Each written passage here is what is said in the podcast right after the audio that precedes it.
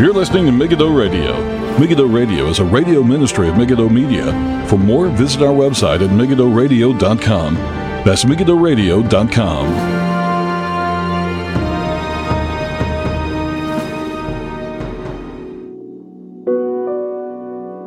Welcome, everybody. This is Paul Flynn with Megiddo Radio. This is episode number 509. This will likely be the last program for a few weeks, and probably be uploaded near... When is this going to be uploaded? Probably around the 24th of October. I'm going to be probably posting a few... I think... There'll be extra shows that haven't been uploaded by this point. These kind of, a lot of these programs are recorded back to back. Anyway, so I think the next time to expect another program will be about, let me think, it'll be like the 20, it'll be about the 20-somethings of November. I think it'll be like whatever Tuesday that is. Not the 21st. I think about the 28th of November. Apologies about that, but I'm just going to be... There's going to be quite a bit of traveling, and I will not... I could bring the computer. I could do a bunch of other things. I just don't want to. So, yeah. So it'll be... End of November will be the next time a program will be uploaded. So just to keep, just let you know about that. On today's program, we're going to be dealing with an article that was written by Michael L. Brown. Michael L. Brown, who is a fairly well-known apologist, mainly known for his work as an apologist within the charismatic camp. He's quite well respected, and I've dealt with him before in the program, but I haven't probably covered him for quite a number of years now, actually. I think it's been quite a while. I think the last program I did on Michael Brown was a review of one of his books, which ended up, Playing with Holy Fire, which he sold the book, or the advertised, or how to put it, promoted the book in such a way that he was going to expose a lot of the people within the charismatic movement. And it was a lot of whitewashing of the charismatic movement, and a lot of, it's not that bad, and things like that. So, but that was about, it's been quite a while. And anyway, he, I every now and again I look in and I have a look at Charisma Magazine. Charismanews.com is where this article has come from. He did an article there recently, which I'm going to cover, dated 25th of September. Why do Reformed cessationists quote church history as gospel? Now I'm doing, currently I'm doing a study around church history, and it kind of caught my attention, especially when he's regarding cessationism, and it's something I've done years ago, and so I said, okay, let's have a look at this. Let's have a look at how we can use church history properly, how it can be helpful, and how we view that in regards to Scripture and what we're following and different things like that. Also, how we, and I say we as in terms of Reformed believers, those who view church history, because we can have poor views of church history. We can have fairly radical views of church history. A bit of a straw man that's kind of presented is that, well, almost like anything prior to Luther is trash. We have to start again.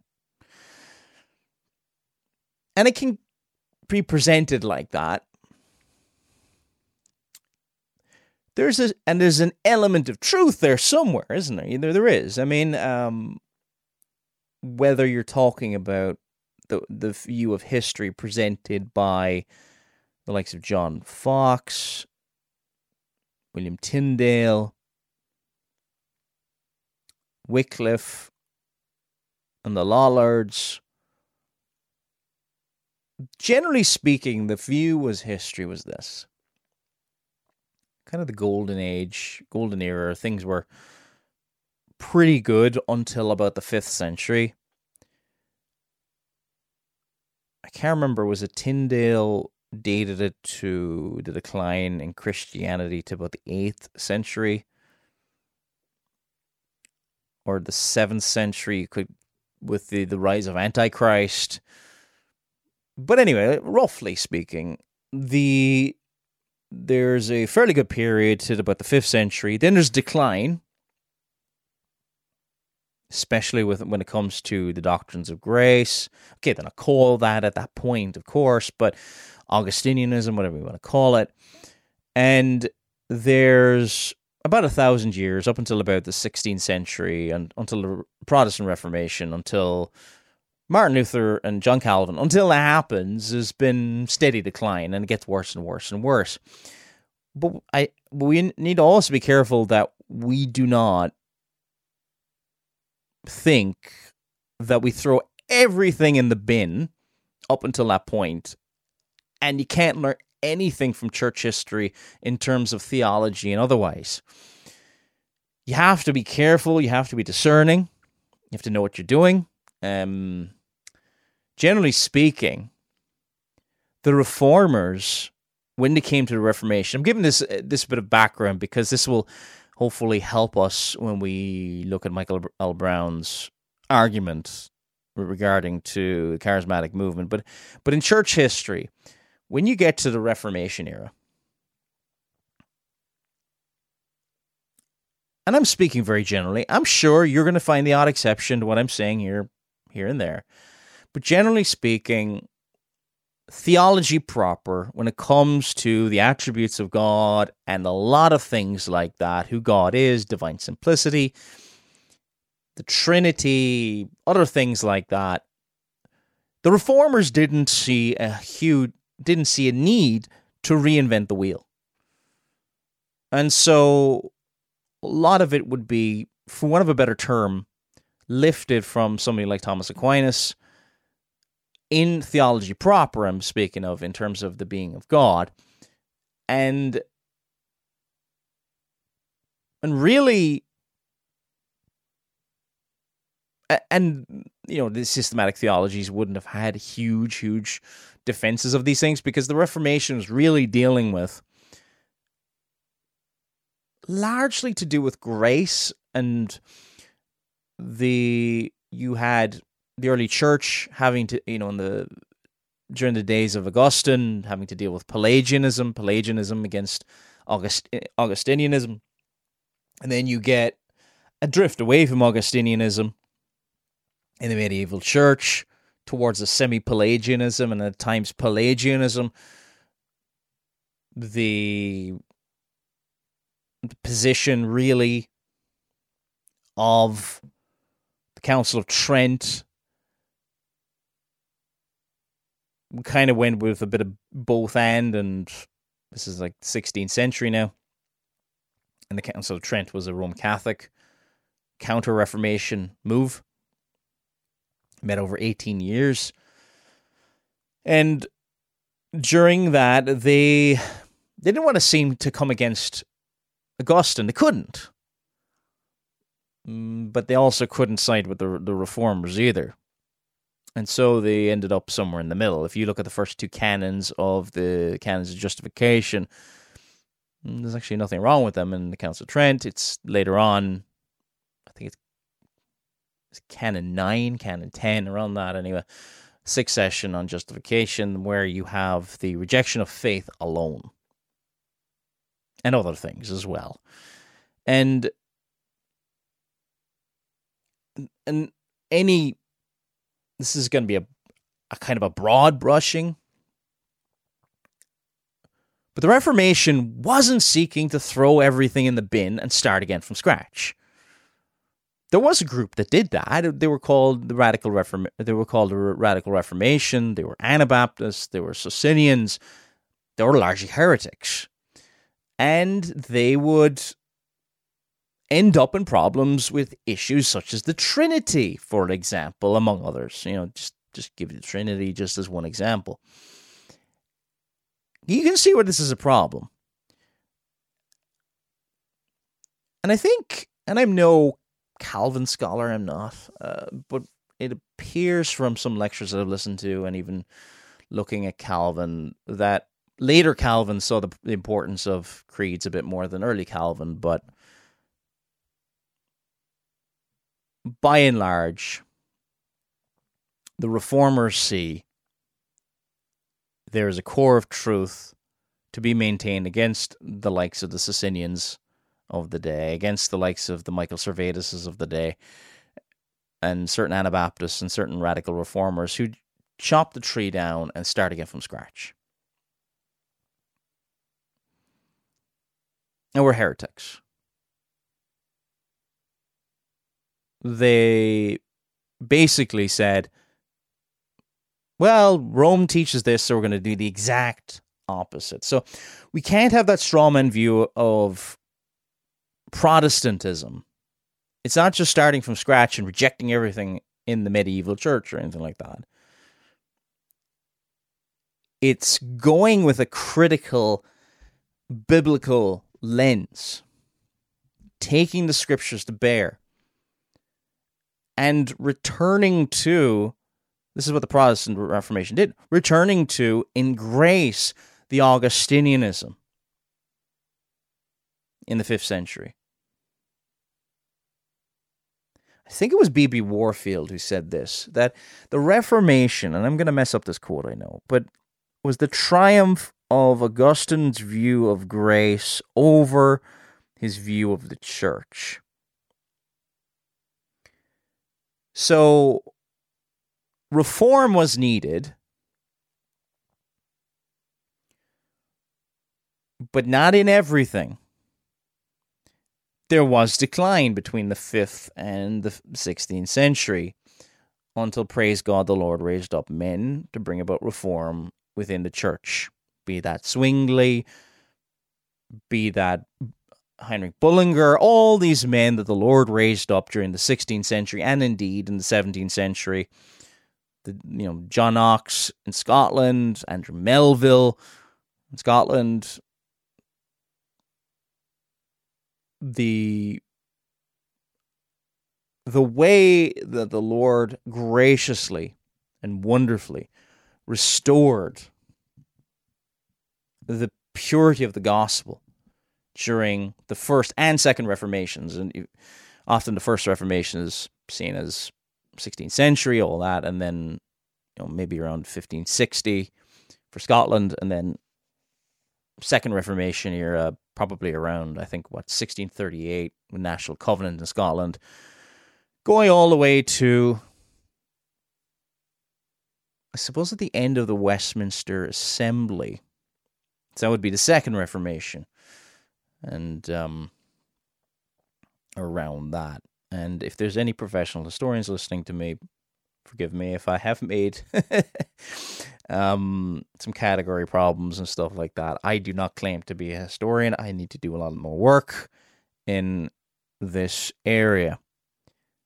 History is filled with pitfalls and mistakes you can make.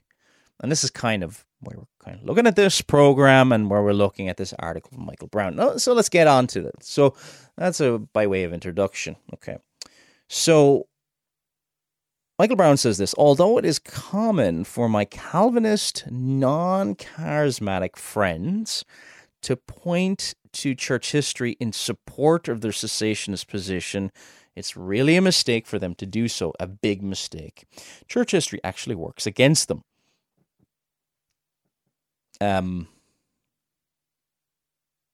Right. I have seen, just have to read in the first paragraph, you gotta quote a person, or you can just make up whatever you like. I don't know what kind of... Your Calvinist, non-charismatic friends might have the worst arguments on planet Earth. I don't know. I can't refute. Like, when I'm refuting somebody, I'm not refuting my buddy who said something silly to me 2 days ago, because you can't check what they said. I could just make up, hey, I bumped into this charismatic guy who said something ridiculous. That's not the way apologetics or polemics, in this case, should be done. Okay, I'm here critiquing a very, very specific argument by a very specific Michael L. Brown. Another charismatic might go, I don't exactly agree with Michael Brown on this, so I'm just critiquing Michael Brown. Not a big fan of this, and church history actually works again. Church history doesn't really prove anything. It just really shows especially if you do historical theology. Yeah, two classic works. Louis Burkhoff did a book, what's it called again? The History of Christian Doctrines, and also there is maybe the best thing that's ever been written on historical theology, William Cunningham. Historical Theology, it's a 2-volume set. I've read 90% of it. I've still got to finish reading through volume 2, but it is excellent. It's not heavy reading. And historical theology, for those who maybe don't know, you're kind of like, when you deal with history, you can deal with the figures. There's the people. There's the individuals, the dates, the central figures.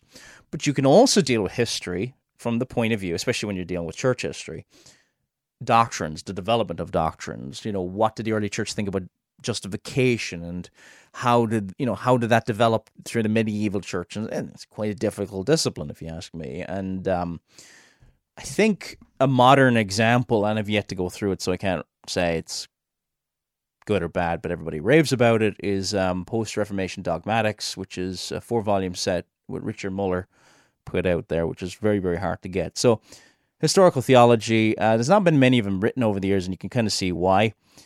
If you've ever read Systematic Theology by Charles Hodge, that almost at times reads a little bit like a historical theology, in my opinion. So you're just dealing with a lot of history in terms of the development of the doctrine, and there's probably other systematic. I think maybe at one point, systematic theology is kind of maybe dealt with it at times. And anyway, history doesn't really prove anything. One thing I will say is this. I have a general principle of the church generally gets a doctrine right over the last 2,000 years. If you go over the last 2,000 years, you're going to find pockets of history where they're weak on, name the doctrine. It doesn't matter what doctrine you're talking about. The church will waver on it. I'll give you one example of where you might not think that there's much in church history in regards to support of, for example, exclusive psalmody, singing the psalms only, and singing them a cappella without musical instrumentation. Hundreds of years. I don't know how long or when did the first instrument come into the church. You can go as far forward as Thomas Aquinas, who basically argued that adding instruments into the church was Judaizing the church. This is quite late. This is 13th century. So instruments weren't really common, from what I can see, even much of the medieval era either. Are there exceptions? I'm sure there are. So much of church history, especially the Reform movement, no instruments, and the only instruments really have come into worship in the last 200 years. Now, that doesn't really prove anything by itself. It just, that's interesting, okay? Are they all wrong? Well, maybe, probably not, and so we're going to look at that a bit more seriously. Seriously, that's all you can really take from it. Infant baptism. I don't know. Most of the church history the last 2,000 years have believed in infant baptism. Have they had various different ways of explaining covenant theology? Yeah, sure. You know, there's been various ways here and there, but there's a thread that's connected them all over the last 2,000 years. Again, you're going to see wavering. Again, you're going to see abuse of a genuine good doctrine.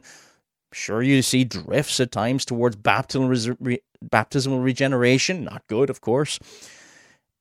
But at the end of the day, generally speaking, over that period of time, the church generally gets it right. This is just my own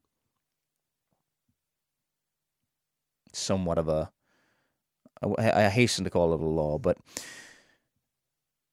so church history, historical theology can be very, very helpful, because what you're doing is you're not getting infallible people around you. It's almost like getting all the dead guys around you, and you're all getting into a room and you're reading and maybe they're wrong sometimes. But if you're the only person who has that particular view and you go into Jonathan Edwards and you go into name a Puritan, Goodwin and Thomas Goodwin, and you got John Flavel, and then you go back to other eras. You got Thomas Aquinas, you got Bonaventure, you got before him, I'm trying to think, Anselm, and then Augustine, and they all have this particular view, whatever that view is, and you're on the opposite side of it. Perhaps, might I suggest, you maybe re-examine your doctrine. Because at the end of the day, if anybody's, no one that I know of who's a Protestant in any sound way will say, hey, church history is my authority. Because that's somewhat Roman Catholic, isn't it? So this is, I'm just saying from the very get-go, this is a complete straw man from the very, very beginning. He says that they point to church history in support of their cessationist position. Well, they're really pointing out that, from what I can see, and I just have to go what he's saying here, because there's nothing quoted, nothing really given substantiate what he's saying, that for the last 2,000 years, the church has denounced and rejected Montanism in the early church. Can you find some people who are otherwise good theologians who are Montanists? Yeah. Tertullian. I don't think anybody's denying this. There was a book written in the 80s by Victor Budgeon, published by Evangelical Press. I don't know if it's easy to get anymore. It's called Charismatics and the Word of God. And he kind of brings this out, and it doesn't matter who you get in the first 6 centuries. Some of the guys who... They write brilliant things. And then all of a sudden, they drift into some, what we would classify as something really heterodox or something really dodgy. You have to realize in the early church, they didn't have the internet. Okay, I don't want to be funny or anything. We would drift into so many errors if we didn't have access to things, and we have so much access to things, and we've got the creeds and confessions if we'll actually use them. So, in what way is it to support? And a big church history actually works against it. Church history, how? Because Montanism was condemned. It just was. That's a historical fact. He never brings that up in his article. And the Zwickau prophets were condemned by Luther. Melanchthon was a bit, was kind of, his head was turned a little bit, but yeah, it's going to happen. You're not going to get, we are but creatures of the dust. We're not going to respond perfectly. And you're going to find variations, and I'm sure he's going to find them, of course. There's been books written that document the fairly consistent view that the apostolic gifts, signs, miracles, and wonders, have ended with the death of the last apostle. That this period is over. These are not normative or anything else like that. I think at the end of John MacArthur's book, Strange Fire, there's an appendix with this in it. And I'm trying to think of another book that may have an appendix in there. Charismatic Chaos years ago might have had it. I don't think Walter Chantry's book, Signs of the Apostles, has it. Walter Chantry's book is a good book to read, by the way. People have documented this, and it's been done to death. So I think that's what he's referring to. They're pointing towards all these people, John Owen or whoever else you're talking, they say the same thing. That, and by the way, you're going to find the odd reformed guy, sound, pretty decent. We'll have the odd interesting story that might sound a little bit charismatic today. No one is... Maybe some people are claiming, but nobody's really claiming you're going to get a uniformity position, and nobody really should be using history as an authority in and of itself. History can be badly used by all sorts of people. Okay? So I think hopefully that will be somewhat helpful. Sorry, we're going to get back to Michael L. Brown's paragraph 2 of his article. The first reason is the most obvious. So he says church history works against him. He's saying that church history actually supports continuationism. The first reason is most obvious. Reformed cessationists, like me, are in the Protestant rather than the Catholic camp of the church. I would take issue with that. The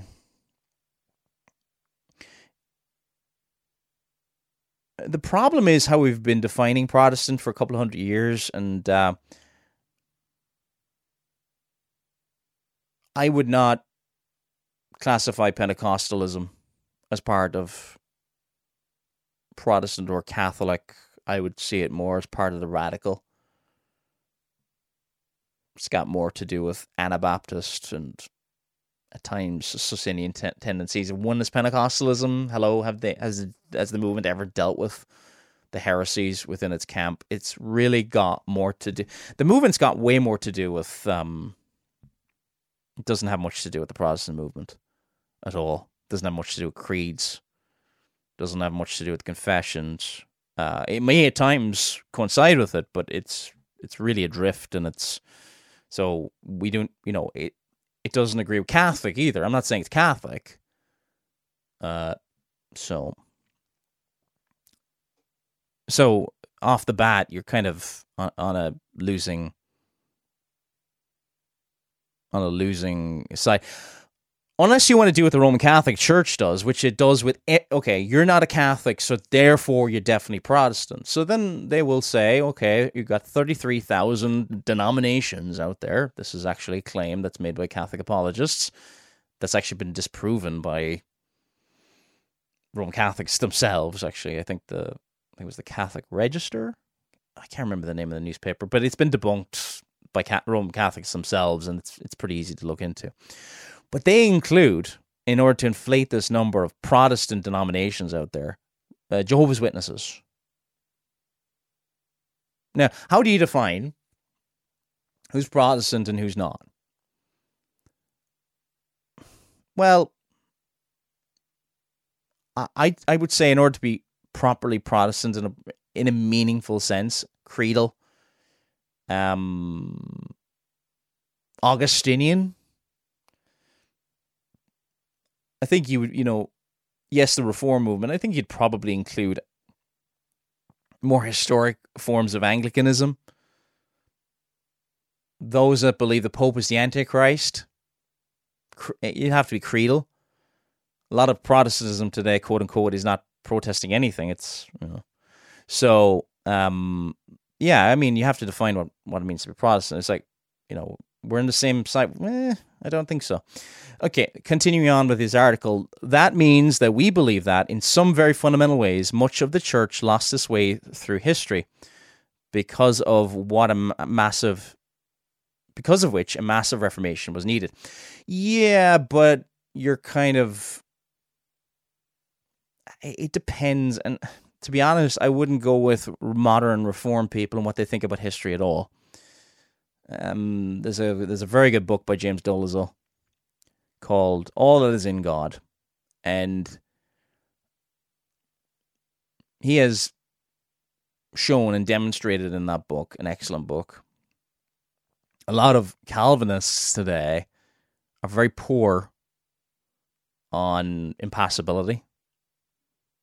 And there's a lot of examples, sad examples around the place that are even well-known. So we've... If you're going to look for Protestant and Reformed, we're in need of a reformation within the Reform movement today, and it's in theology proper. So, just... it depends what you mean by a massive reformation. You have to define that, because not... I think it was it Vermilli? He was a Reformed Thomist. So was John Owen.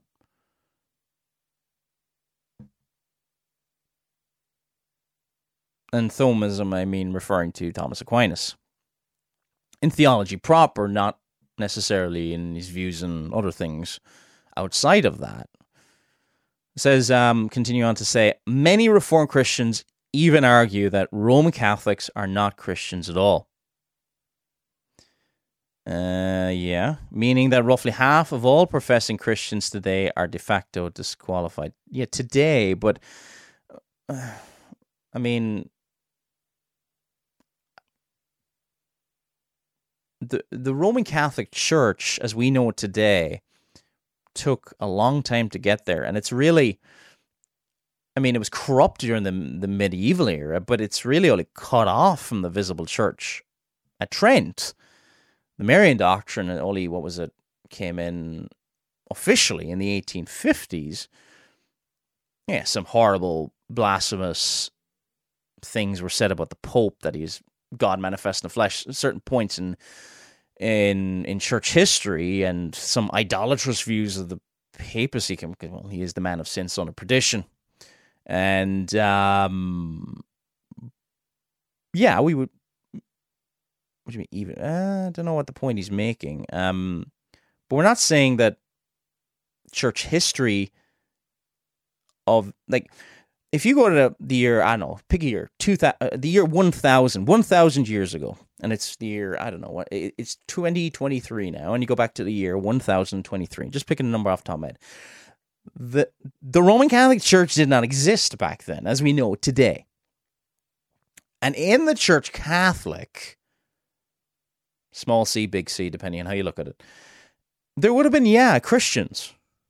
Church was very corrupt. There was a lot of darkness around, but there would have been Christians. Yes, there was corruption within the church. Also Christians outside of the church, I believe, and you know, you would get groups like the Waldensians.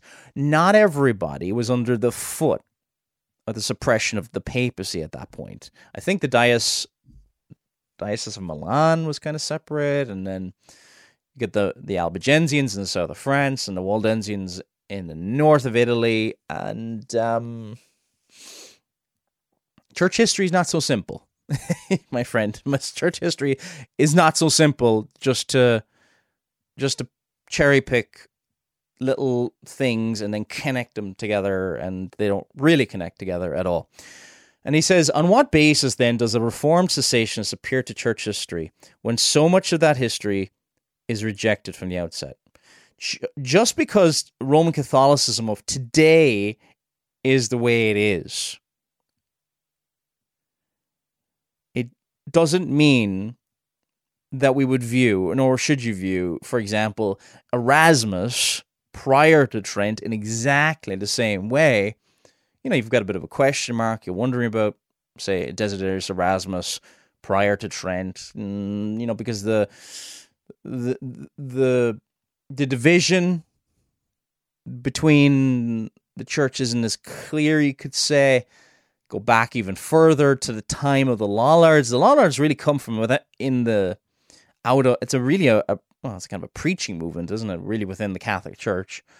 And Wycliffe takes the Latin Vulgate, translates it into English in 1382, when that, I think, was handwritten. Anyway, so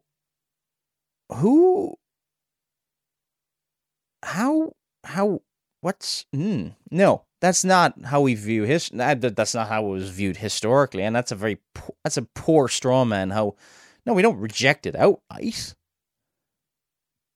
At least we didn't. I mean, maybe in the last 40, 50 years, with more kind of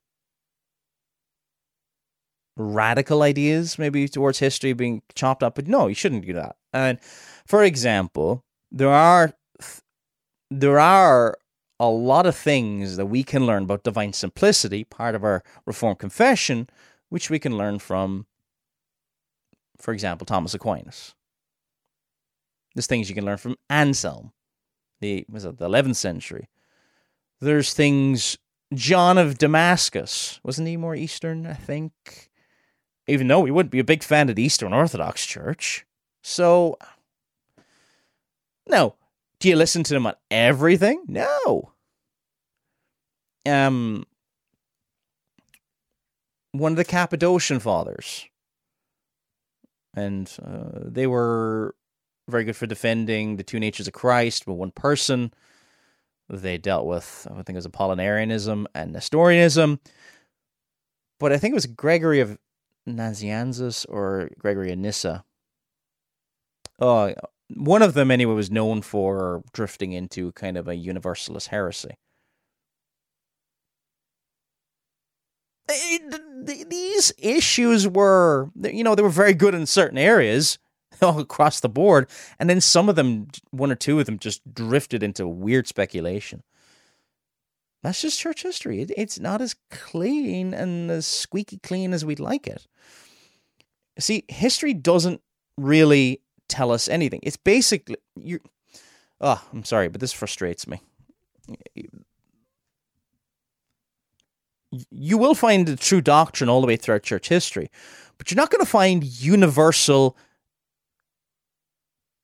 the same opinion by everybody.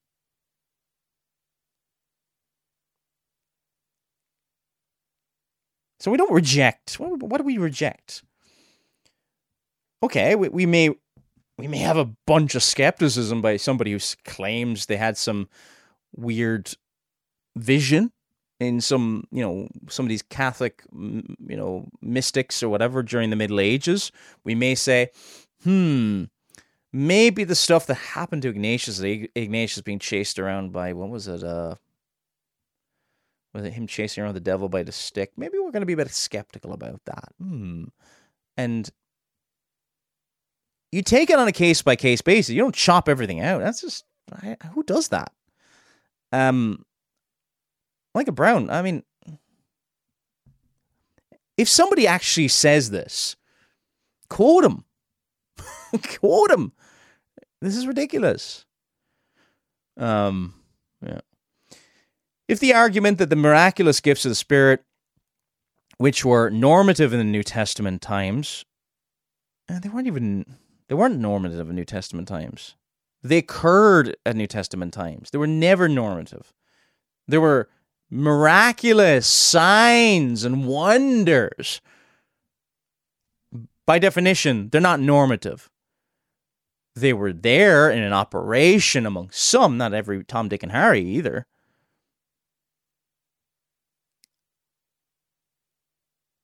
Gradually disappeared from church history. What do these cessationists do with Roman Catholic miracles through the centuries? Define Roman Catholic. I don't really understand. Are you saying that we just accept every single claim, no matter how wild? If my favorite theologian started saying that he was hearing a voice out of the sky, even if it was a very sound guy, do I just say, oh, well, he must be right?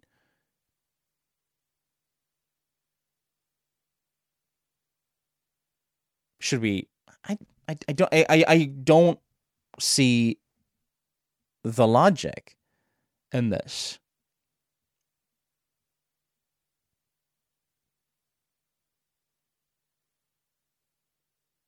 They must reject them as counterfeits or frauds. Yeah, most of them, yeah, they were. What do you mean? Most they were. And As a result, they appeal to church history while rejecting large portions of history that violate their narrative. Yeah, everybody's got a filter. If you believe everything you hear, regardless of the source, I heard in a kind of an analogy what history is like. It's like at the bottom of a waterfall and you've got a bucket and you're just catching whatever you can catch. We have, yeah, if you hear, yeah, of course, because it's not lining up with the theology. Our theology comes first. When you examine history, you're examining it theologically, especially church history. I don't understand what his problem is with this. It's quite a double standard. How? Unless you're accusing cessationists of being Roman Catholic with their view of tradition. We don't do that. And if you do, we should be rebuked. There's been books written on how does various different views in the early church.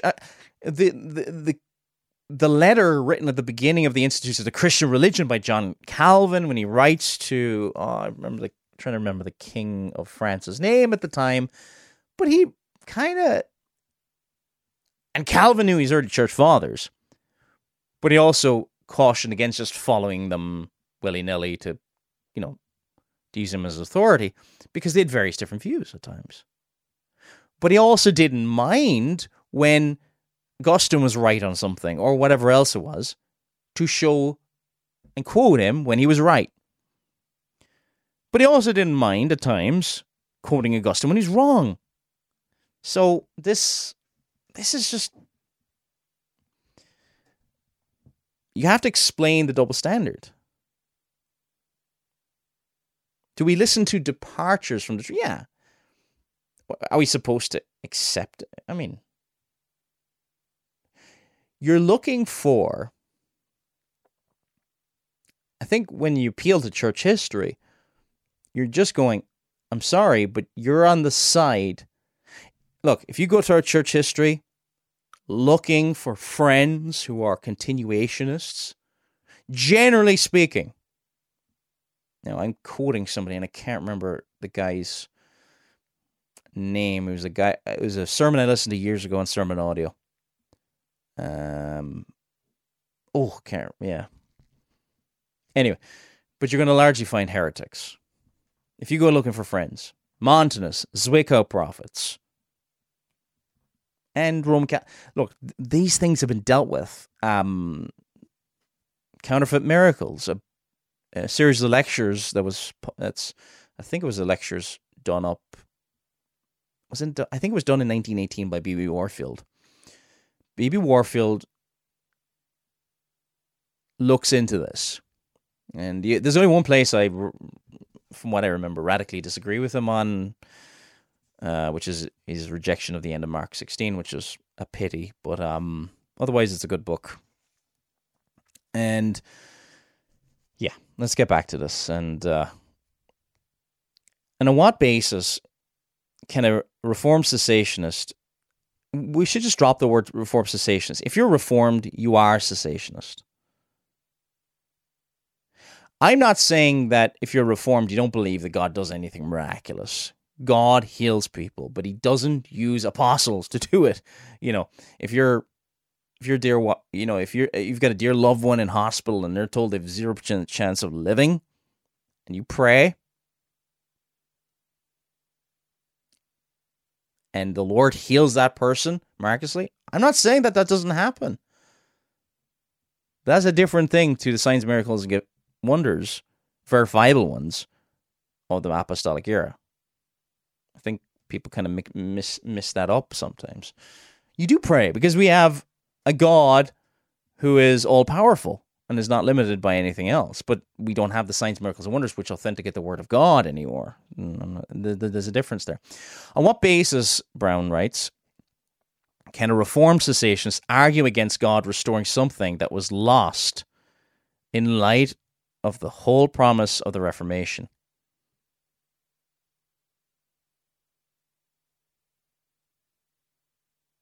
Yeah, the Reformation was about the doctrines of grace. Just you can't just make it up. You can't just say, hey, you know, God's restoring, I don't know, the angel view of Genesis 6. I mean, it gets a bit ridiculous. What, are you going to just grab any doctrine? I mean, the Reformation was primarily about restoring the gospel. Okay. It says Pentecostals and Charismatics believe that, even though... No, we have a very different way of looking at things, but I've dealt with that earlier. Even though there was definitely a decrease in the use of the miraculous gifts in certain points in church history, and there's no doubt that they have been powerfully restored in the last 150 years. No doubt. I would question that massively, and I would question a couple of different things, as in, what is described in the New Testament is not what is seen in the so-called Brownsville revival, which Michael Brown was part of, and other things like that. These, one example of this is, you do not see the supernatural gift of tongues anymore. You don't see it anywhere. You see gibberish called a heavenly language, misunderstanding 1 Corinthians chapter 13, verses 1-3. Though I speak with the tongues of men and of angels, and have not love. Okay? Point of that is, it's a hypothetical position. It's a they're all hypothetical statements, the first three verses in 1 Corinthians chapter 13. And saying, if I could do all these things but don't have love, I have nothing. He's not saying that he actually that gives his good to feed the poor. Read it. Read it 1-13. He's not saying he speaks with the tongues of angels. He's using hyperbole. And if you look through 1 Corinthians chapter 14, the use of tongues is to facilitate prophesying for the edification of the church. If the church doesn't understand, it doesn't edify. 1 Corinthians 14 also points that out. So, on multiple accounts, it doesn't describe. Even if you want to say, oh, it's still possible, where is it? It's nowhere. And then when you want proof of it, I saw a video a couple of years ago, Craig Keener talking about, I think it was Craig Keener, just talking about, I think it was somebody in the middle of Congo. Apparently they were dead for a couple of days and they carried them over and they got revived at the hospital. Proof? Just that's an account from some lady. And this is all that, this is proof apparently, and there's no doubt about it. None. Of course not. If there's anything supernatural going on in the Pentecostal charismatic movement, apart from psychological suggestions and other things like that, some of it is not a million miles away from what goes on in Indian ashrams. Very strange. I'm not saying that's what happens all the time, but not according to the description given in the scripture.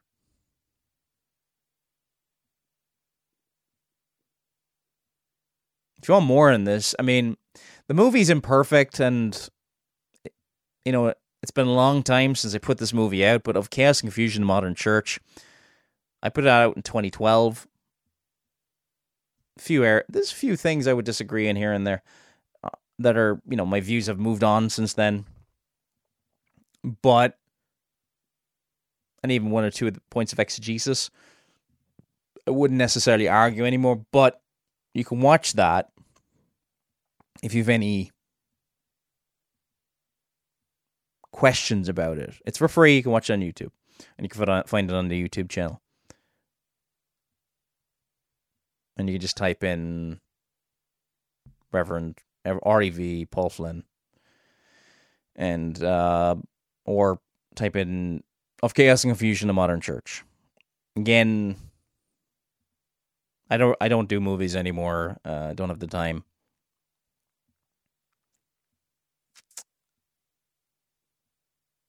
But his final authority is his own opinion. No doubt that they have been powerfully restored. It's just because, you know, he believes it.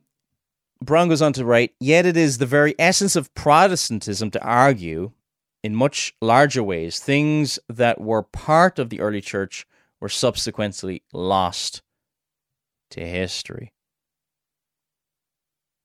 Not everything. That's my own comment. Only to be recovered by Luther and other reformers. To be recovered. Look, if you're going to bring Luther into it, the Reformation, and there was another Reformation in Scotland, Second Reformation, but I digress. If you're going to bring Luther and Calvin and Zwingli in, what do they all have in common? What did they reform? The doctrine of grace, and they brought it back to Augustinianism. Look at bondage of the will, Martin Luther's response to Desiderius Erasmus's freedom of the will, I think it was called. That's what they had in common. Luther's reforms only went so far. I mean, yeah, you know, praise God, he discovered the just shall live by faith, and a lot of his writings really blessed the church.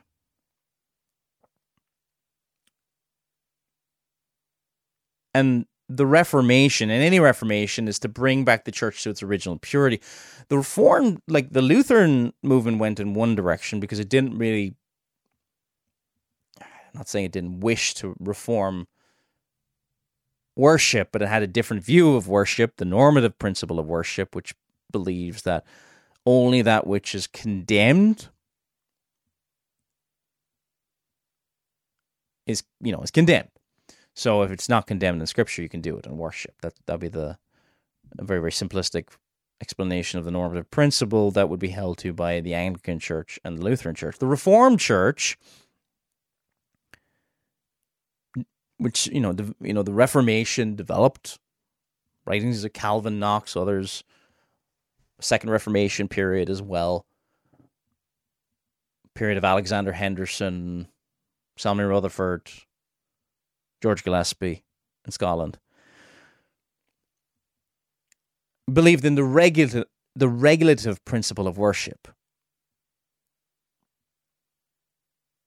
And largely developed by, the Puritans and William Perkins. And it was not lost. I think it'd be the whole point of it was not just that it lost and just disappeared. It was about restoring the church to its original purity. Not about starting from scratch, but restoring it, returning it to its original purity. He quotes here then, as this is Brown again, as British theologian Andrew Wilson rightly noted. I've never heard of Andrew Wilson before, so I don't know if he's solid or not. This sort of argument that since something gradually disappeared from the church over the course of the first two or three centuries, it must therefore be invalid, should strike any five sola Protestant as providing several hostages to fortune. That's patent nonsense. Seriously, I don't know who he is, but no one's arguing because it disappeared after the first two or three centuries. We're basically arguing, cessationists generally argue that it was after, I believe, I'm not saying everybody holds the same position as me, the tongues went with 70 AD, destruction of Jerusalem, because it had one of the functions of tongues among many was it was a sign of judgment. When there were Isaiah 28, when there were in a foreign land and they heard tongues, and this was a sign of judgment. Babel in Genesis 11. Tongues, confusion. So part of that, yes, it was, I think I agree with Guston as well when he talks about Acts chapter 2, that this is a sign that the gospel was to go forth everywhere. There's a certain degree of that, but also I think in Jerusalem, various different things. There were warning signs, and within a generation, you have the destruction of Jerusalem. So that's when I think the tongues petered out of their own accord. Then other signs, miracles, and wonders also ended as well. You had John on the island of Patmos, that recorded 95 AD. But that's kind of when that all ends. Closing of the canon of Scripture. That's, yeah. And I don't think that a council got together in 150 AD and said, you know what, we're going to have this movement called the charismatic movement. It's going to be, and we're going to think about miracles and when they ended and all this, and have a well-fleshed out doctrine of that. No, that didn't quite happen for a while. And so it was a bit back and forth. I'm realistic enough to realize that, no, that's not the way doctrines often develop in anything. And things get more... It's usually when challenges to certain things happen that you realize, oh, well, yeah, what do we actually hold to on this? And back and forth. It's not that the view is not there. And you're going to find early church fathers who would have said, no doubt, I'd be surprised if he didn't. And you probably get various different views and stuff like that, that things are still going on. I'm not aware of anybody makes that argument. Sola Scriptura. Are you saying that Sola Scriptura disappeared after the first 2 or 3 centuries? It's not very clear what he's saying here. I hope not. Sola Scriptura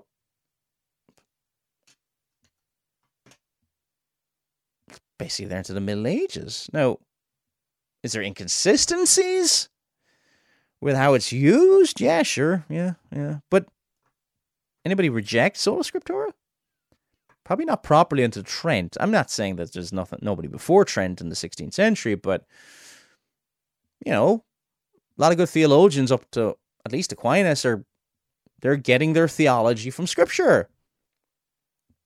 The book of Scripture, well, and the book of nature, but there's nothing anti-scriptural about that. I mean, Sola Christus? I'm just reading through a book here, Sylla of Alexandria. It's, 3 Christological treatises. And you saying that Cyril of Alexandria doesn't believe in Sola Christus? It's just like, what are you talking about? Okay. Yeah, I think there were certain problems with Sola Gratia, you know, and the inconsistencies with that, and the sacramental system that developed during the medieval church, which infringed and corrupted that pure stream of the gospel. Sure. Yeah. But to say that it's on the same level as this, that strike any 5 sola Protestant as providing hostages to fortune. What?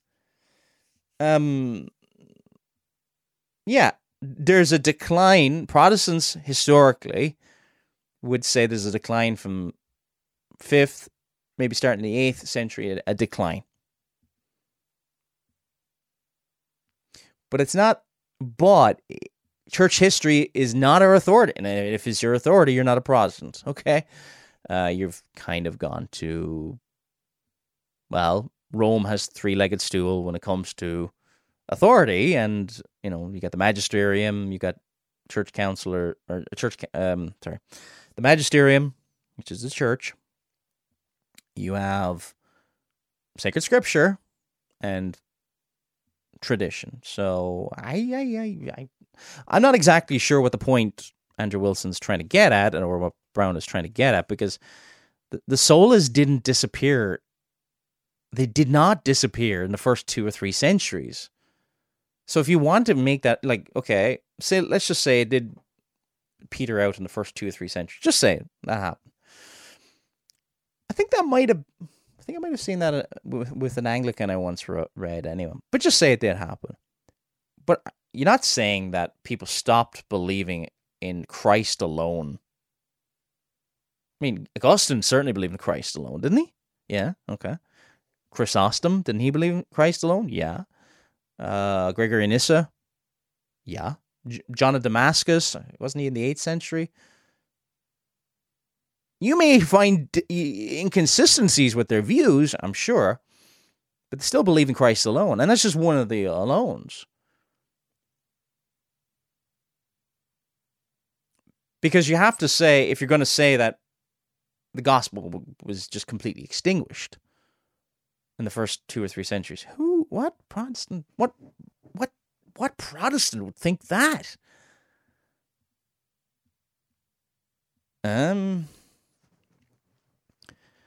gospel was there as a flicker, still to a degree, I believe, in the Catholic small, big C, small C, probably better both, in the mainline church. I'll call it the mainline church. And they got worse and worse until about Luther. It was really, really bad at that point.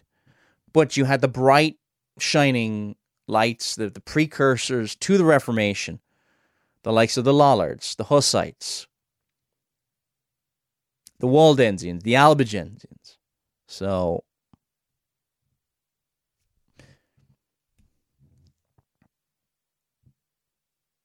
you might say, why am I going through all this? This is, friends, we have to use history in the right way. You can't just pick any little thing. Pick A is true, B is true, therefore they're connected. No. And this is just poor. No mention of the Montanists, but And then he goes over to it says, as one popular website states, the Reformation slogan, Ecclesia Reformata Semper Reformandum. Reformand. I think it's missing something there. The church reformed, always being reformed, meant to be sure that our hearts, lives, and practices are being reformed by the word of God. Yeah, we're not finished progress. We're not finished product, really. That's what we have been calling for decades. So let's continue to reform our practice, beliefs, and what is written in the word of God. Yeah, but everybody says that, even sometimes heretics, like anti-Trinitarians, will jump onto that as well. And there's one is Pentecostals. That's part of the Pentecostal movement as well. And, yeah. A second reason why church history works against Reformed cessationists is that there, this is Brown writing, is a clear testimony that the miraculous gifts of the Spirit did not cease with the death of the apostles. So, again, like I said, I would be surprised if you didn't find a few early church fathers in the 2nd century or a little bit later who would think that the apostolic gifts continue. There's certainly plenty. If you look at Chrysostom, he says when he's quoting and he's looking at 1 Corinthians chapter 14.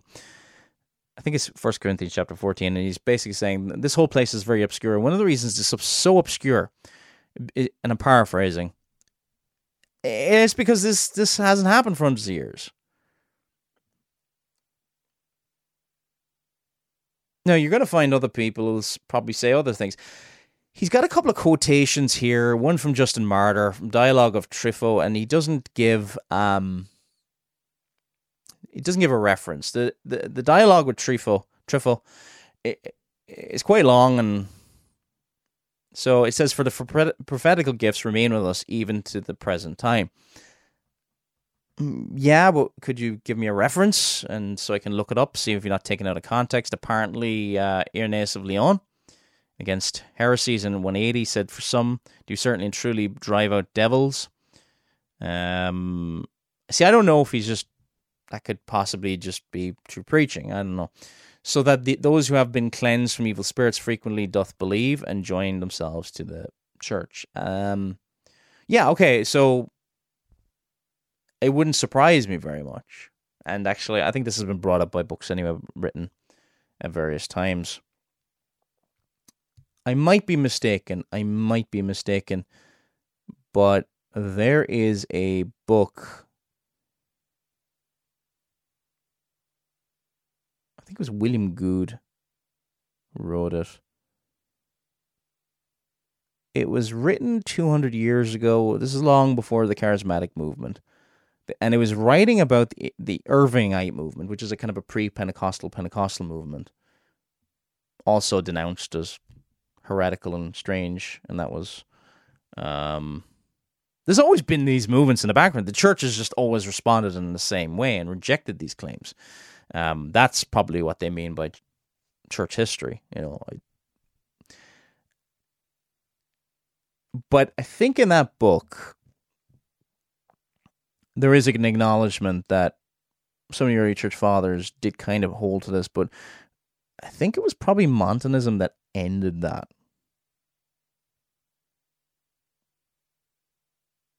So, and Montanism, probably the most famous Montanist was Tertullian. Yeah, Tertullian was great in places, but, you know, and you find far stranger views in other church fathers, by the way. So you could, look, if you name the view, name a heresy, you can find it in an early church father. Probably find it in Origen somewhere. You know, if you want to find something, you're going to find it in the early church. Let's be honest.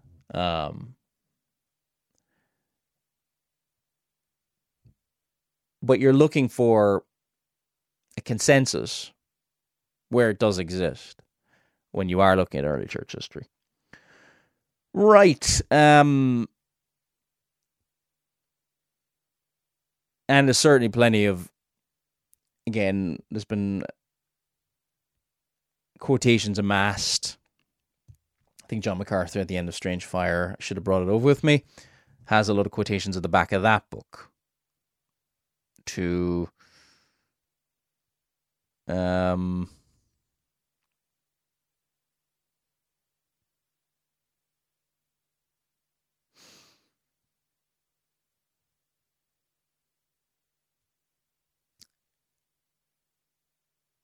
he points out as well that Augustine changed his view. I don't. A lot of this doesn't really prove one way or the other. And then at the end, he just says, "Well, look, Reformed people will study historical theology and the development of doctrines, and they will look at things, and they should. It's not an authority, but." Helpful guardrails so you don't go beyond the pale. We're not the first. The reason Reformed people look at church history is they realize that they're not the first people to come to a passage. And they're going to see what other people looked at in the past. And then you're going to look at a doctrine and say, you know what? All these great men, godly men, all had the same view. They all denounced Montanism, Irvingism in Scotland. In the 19th century, they didn't look favorably on the Zwickau prophets or other forms of strange phenomena. B.B. Warfield didn't think highly of the so-called Roman Catholic miracles. You get the point. This is kind of what we do, but it's not our final authority that the Scripture alone. It's been Paul Flynn. See you in about a month's time.